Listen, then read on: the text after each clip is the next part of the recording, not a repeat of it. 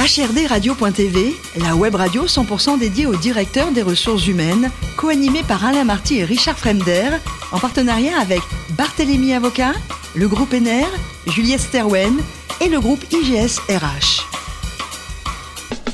Je suis vraiment ravi de vous retrouver comme chaque semaine sur HRD Radio. Vous êtes 12 000 directeurs des ressources humaines et dirigeants d'entreprise abonnés à nos podcasts.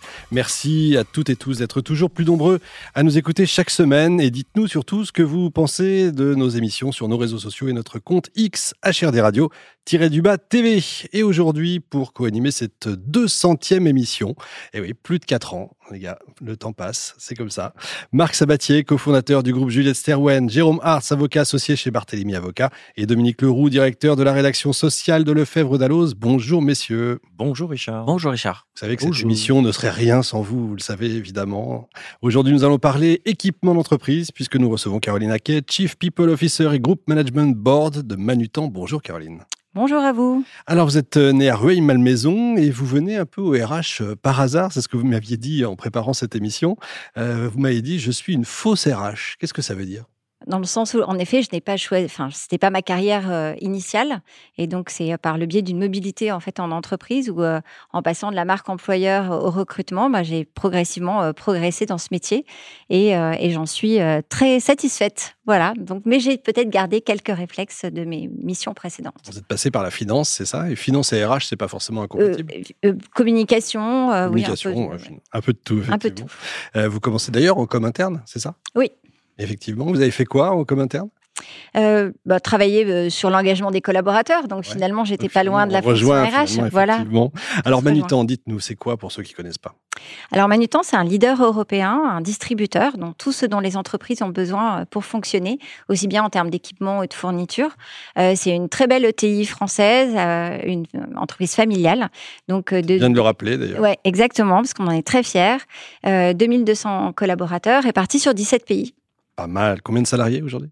2200. 2200, oui, c'est ça. 2200. Marc euh, alors, Manutan, effectivement, c'est une très belle entreprise euh, qu'on suit bien, euh, une très belle histoire de, de croissance aussi. Et bon, on imagine que ça doit être une très belle aventure humaine aussi et donc un très beau terrain de jeu pour les DRH. Euh, vous venez de dire que vous aviez travaillé au début de votre carrière sur l'engagement. Euh, les, entreprises aujourd'hui sont souvent euh, confrontées à des sujets de désengagement. Est-ce que vous êtes confronté à ces difficultés et comment est-ce que vous gérez la situation chez, chez Manutan, si c'est le cas? Alors, dans l'ensemble des sujets que j'ai à gérer, l'engagement n'est pas dans le top de mes priorités. Et c'est pas parce qu'on fait des choses formidables en RH, c'est parce que je pense que je suis justement dans ce merveilleux terrain de jeu qui est euh, l'entreprise à taille humaine, extrêmement bien gérée, avec une vision, un management stable, euh, un capital patient. Euh, et, donc, je pense que ça, c'est le vrai terreau de l'engagement des collaborateurs. Après, bien sûr, on va travailler sur la formation, sur les parcours de carrière, euh, sur les rémunérations efficaces, bien sûr. Mais fondamentalement, si vous n'avez pas cette, cette structure d'entreprise euh, qui va euh, apporter toute l'authenticité dans ce qu'on va dire après, je pense que c'est un peu compliqué. Dominique, pour votre grande première, Bonjour, moi j'avais une question sur l'alternance. Vous recourez beaucoup à l'alternance. Quels sont un petit peu comment vous faites? C'est-à-dire en amont, est-ce que comment vous faites pour attirer ces jeunes pour faire connaître vos métiers? Et surtout comment vous faites pour les garder? Combien de jeunes en alternance vous gardez derrière dans votre entreprise? Alors, sur l'alternance, je vais être assez humble parce que je, trouve qu'on n'a pas encore trouvé le bon modèle. Donc, euh, comme euh, tout le monde, on a envie d'attirer des jeunes. L'alternance, c'est génial parce que ça nous permet de travailler avec eux euh, pendant, pendant quelques années, de bien les connaître. en revanche, toute la, stratégie de l'alternance, elle n'est pas encore complètement en place chez Manutan. Et ça, c'est passé de je mets un post sur les réseaux sociaux ou une offre sur l'alternance et des gens postulent à je vais réfléchir en amont aux filières qui m'intéressent avec lequel je vais créer des partenariats pour du coup avoir cette régularité dans les qualités de profil. Et, euh, après, sur le taux de conversion, on est meilleur. On doit être à 30 40%, je pense, cette année, versus euh, les années précédentes où on n'était pas bon, parce qu'on a commencé à vraiment prendre le sujet en tant que tel et à faire tourner euh, aussi les alternantes dans toute l'entreprise. Et pas uniquement est-ce qu'il y a un poste là où j'étais en alternance. Jérôme Bien, bonjour. Euh, vous avez euh, un accord euh, relatif à l'égalité homme-femme et la qualité de vie au travail qui m'apparaît particulièrement complet. parmi les mesures qui ont retenu mon attention figurent par exemple les dons de jours de congé, ainsi que, c'est là-dessus que je voudrais que vous exprimiez, les actions de sensibilisation du personnel sur le thème du handicap. Euh, j'aimerais bien savoir si vous pouvez nous donner des exemples d'actions et puis savoir surtout si euh, vous constatez que le regard du personnel a changé vis-à-vis du, euh, du, thème du handicap et de l'accueil des handicapés au sein de l'entreprise. alors c'est en effet un, vaste sujet. donc nous déjà, si on parle un petit peu de data, on fait, euh, on est Great Place to Work, donc euh, chaque année, depuis neuf ans, hein, on, fait le, le, travail d'interroger nos collaborateurs. Et dans les sujets de Great Place to Work, il y a justement, est-ce que vous vous sentez, enfin, comment vous vous positionnez par rapport au handicap, vous vous sentez discriminé? Et on a toujours des excellents résultats sur sur ces sujets. Donc, ce qui veut dire que là encore, on n'est pas sur un sujet très, on a un bon terreau, mais c'est encore une fois lié à notre culture d'entreprise, de la bienveillance du respect, donc que ce soit euh, euh, sur le, handicap ou le respect euh, des, orientations sexuelles ou des races, etc.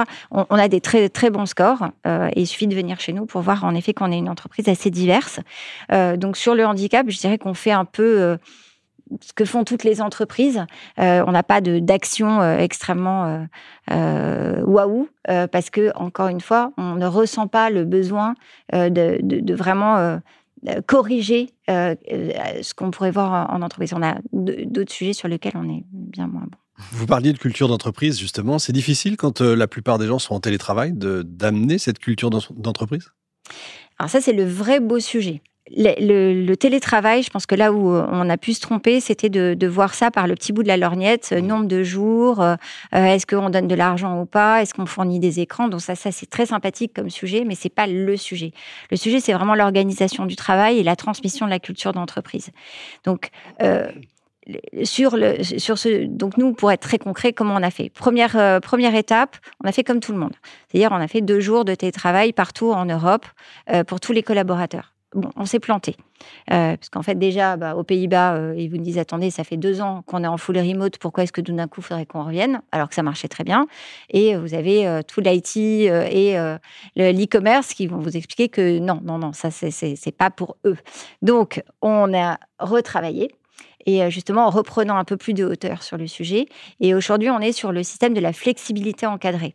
Donc, on est sur huit jours de présentiel euh, obligatoire par mois, et sachant que ça peut se gérer en trimestre ou annualisé, euh, pour vraiment coller en fait aux trois euh, parties prenantes de, ce sujet du, télétravail, qui est le collaborateur, l'équipe et le fonctionnement de l'équipe et le client quand même parce que bon on est un petit peu là pour pour délivrer c'est pas neutre voilà et donc une fois qu'on a fait ça on fait un corpus euh, où on va euh, vraiment travailler sur les règles euh, et les règles qui sont non négociables. C'est-à-dire, je suis content, je suis pas content, c'est pas grave. Mmh. Donc, flexibilité d'un côté et un encadrement très strict de tous les rituels managériaux pour être sûr qu'on est bien dans ce qu'est Manutan et qu'on ne vient pas endommager finalement notre culture managériale.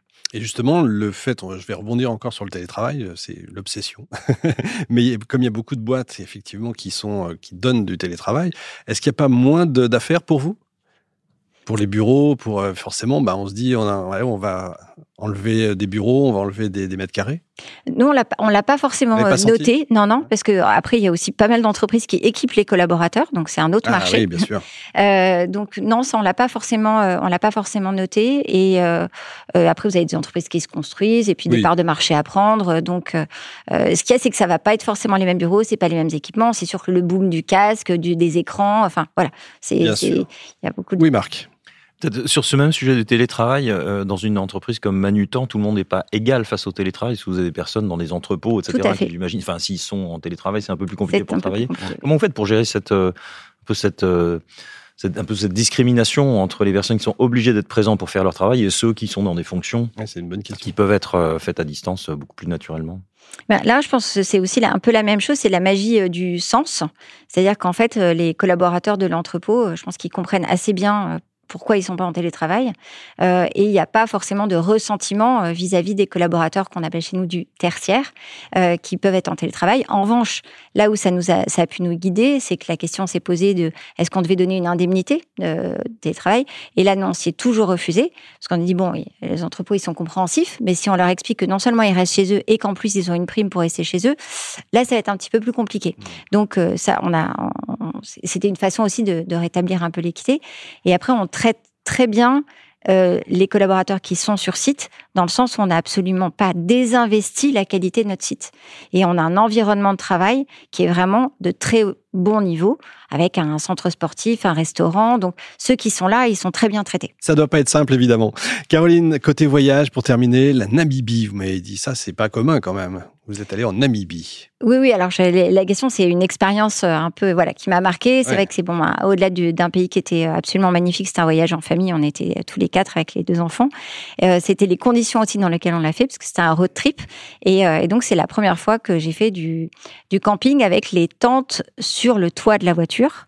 Donc je recommande à tout le monde. Donc une voiture avec quand même deux tentes installées sur sur les toits, une, pour les enfants et une pour les parents, ou des petites tentes au choix. Et, et, et ça c'est vrai que la, belle étoile euh, en Namibie, euh, c'était. Mais c'était bien d'être en hauteur. Inoubliable. Ça évite les petites bêtes, c'est ça? Ouais. Évidemment. Merci beaucoup Caroline, vous êtes formidable. Merci également à vous, Marc, Jérôme et Dominique. Fin de ce numéro d'HRD Radio. Retrouvez toute notre actualité sur nos comptes X et LinkedIn. On se donne rendez-vous jeudi prochain, 14h précise, pour un nouvel invité. L'invité de la semaine de HRD Radio, une production b2b radio.tv en partenariat avec Barthélémy Avocat, le groupe NR, Juliette Sterwen et le groupe IGS RH.